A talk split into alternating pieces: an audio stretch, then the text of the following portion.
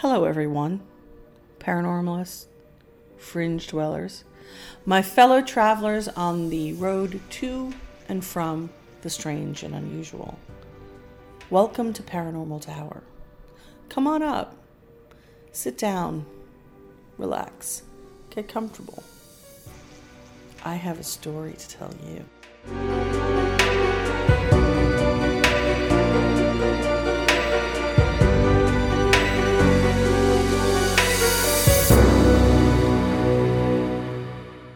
This week, a tropical storm blew through New Jersey. The wind was remarkably strong, bending trees and breaking so many of them. But we're not strangers to bad storms here. So, wind and rain, and even an almighty crack of thunder with a bolt of lightning that splits the sky is going to send a thrill up our spines, not a chill. But the wind was impressive. I am built for cooler climes and the heat of the summer is the bane of my existence.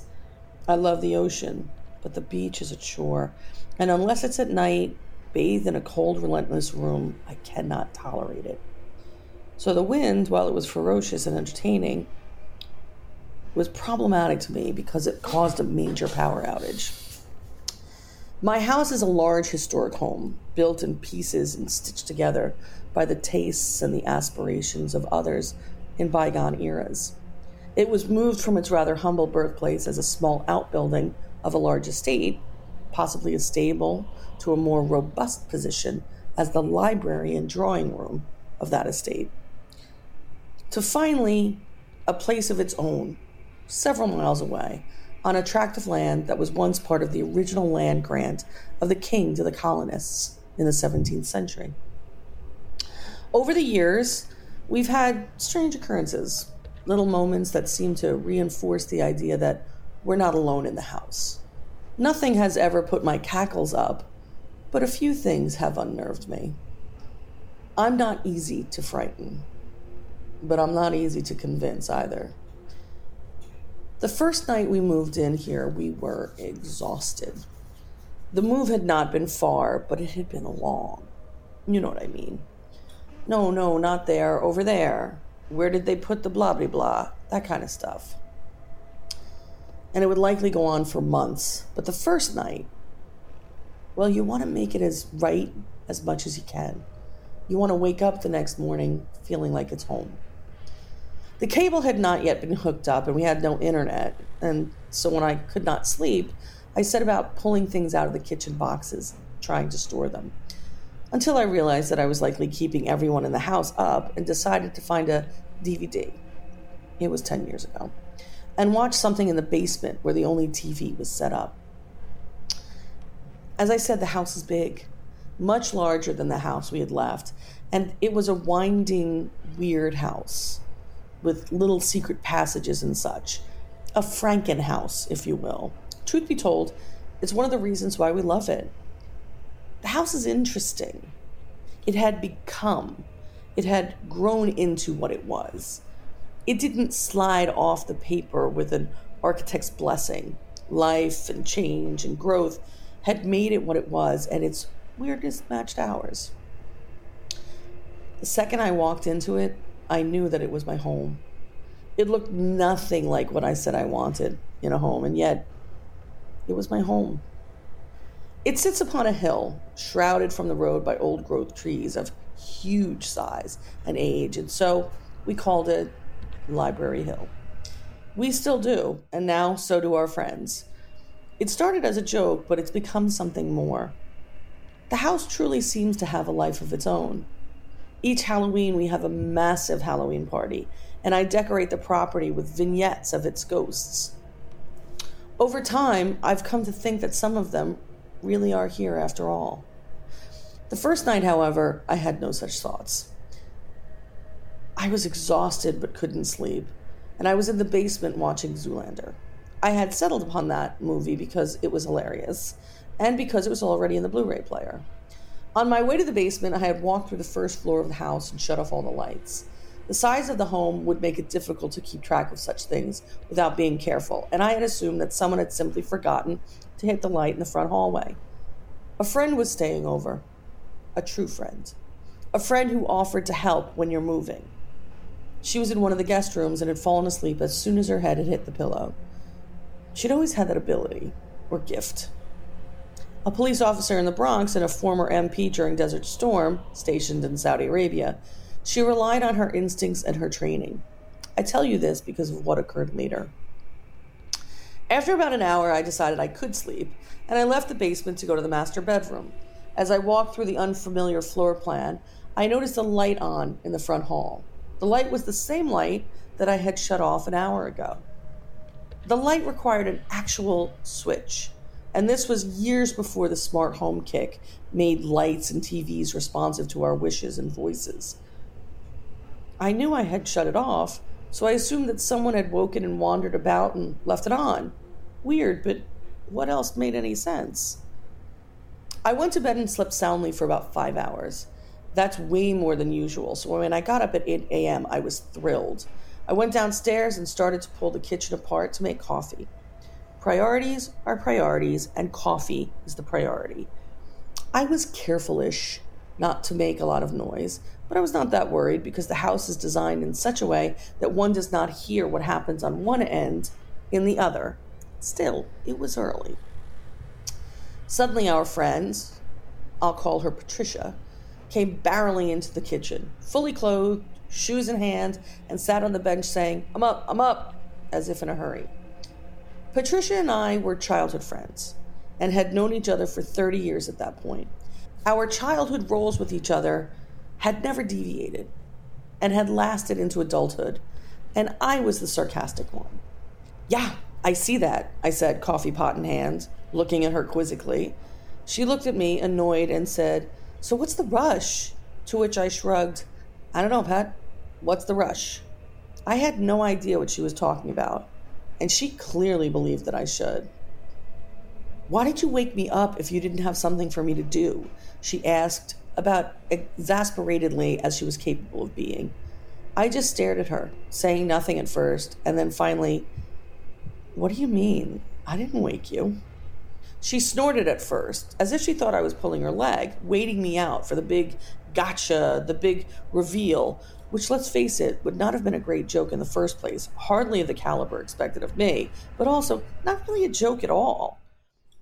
Do you mean the noise I was making? I asked, shaking the coffee pot for emphasis before I went to the sink to fill it.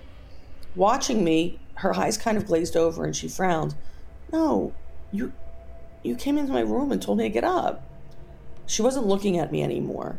She was looking at the ground as if sorting out a puzzle in her head. Huh? I asked loudly and a little forcefully. I didn't go into your room. I would never wake you up. And she knew that was true. It would be rude to do so to a guest, and I never would. I would never, ever do that. Never mind waking her up. I would never go near her room, and I would never go in without her opening the door to me. It's just not done. I could tell she was really unnerved and uncomfortable and a little worried. Yeah, it, it was weird, I thought, but you came in and sat down on the bed and said, It's time to get up. You were in a blue robe and your hair was wet like you'd just gotten out of the shower. And I said, Okay, coming. And you said, Hurry. All I could do was blink. I mean, she was my oldest friend, not at all given to flights of fancy. She believed her own eyes, and that's about it. She knew my interest in the paranormal and she respected me, but there was not one cell of her being that shared that interest. In addition, there I was, in sweatpants and a sweatshirt, hair wrangled into a ponytail, and no evidence of a shower. And I could see her brain trying to sort it out. You must have dreamt it, I said, and she nodded. But I could tell it wasn't enough. Kath, I, I saw you.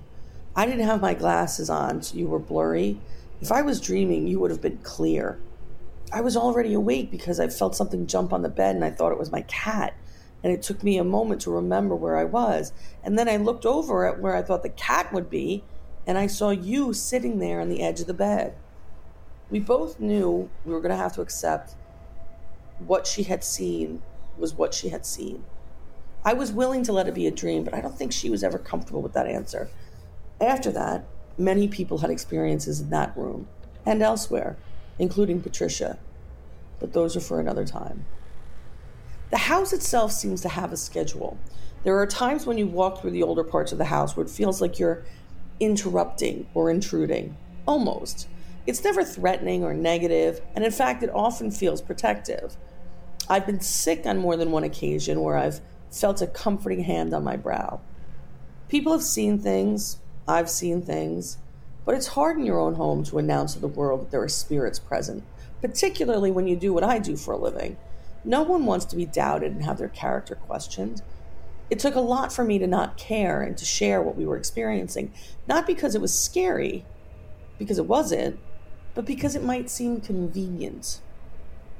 There have been sightings all over the grounds and several sightings in the house. Not too many to count, but too many to mention. A man has been seen outside, a woman inside, and more recently, a man in the house as well. I have no idea who they might be, or if they're all the same.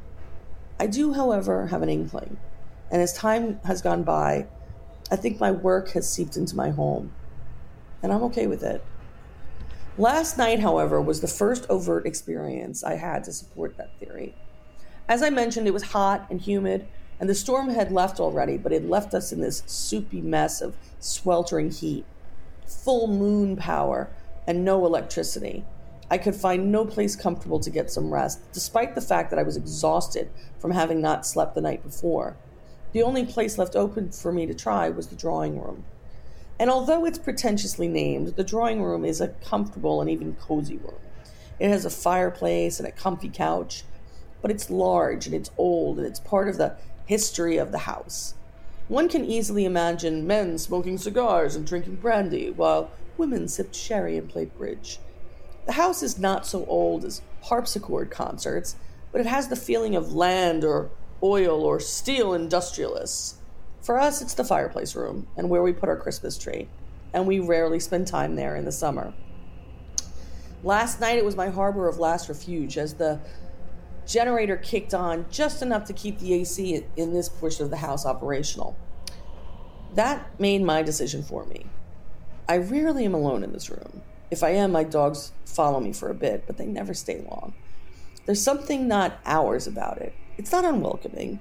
In fact, it's it's a it feels like there's an invitation to it as if it's not ours to just use but we can do so by permission last night i did not wait for an invitation but in my grumpiness and exhaustion i simply fell onto the couch and tried to find a comfortable pose to sleep it should come as no surprise to you that I'm a pain in the ass when it comes to such things.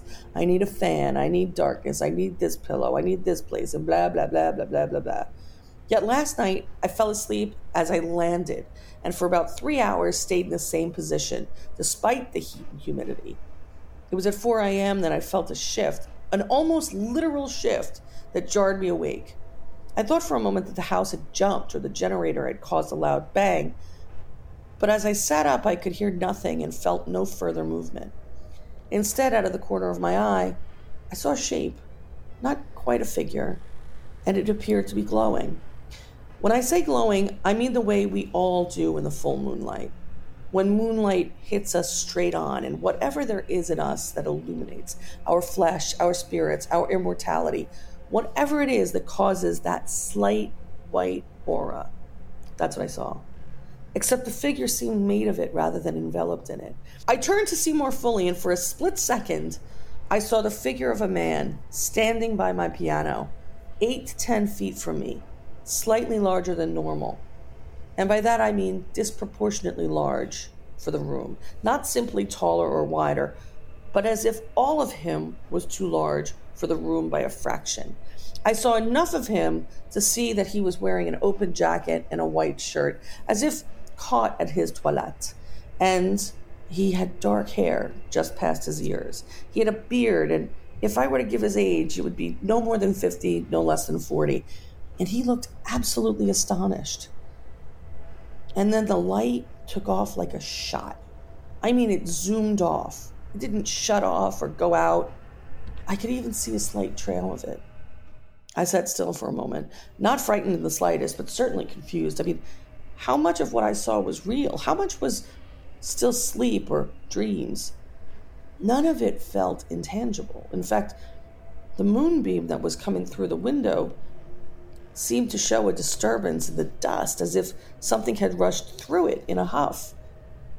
And yet I have to ask had I seen the moonlight and manufactured the man? I cannot say what is real and what was dream. I know what I felt felt real, and it it all felt real. But what has changed in my home?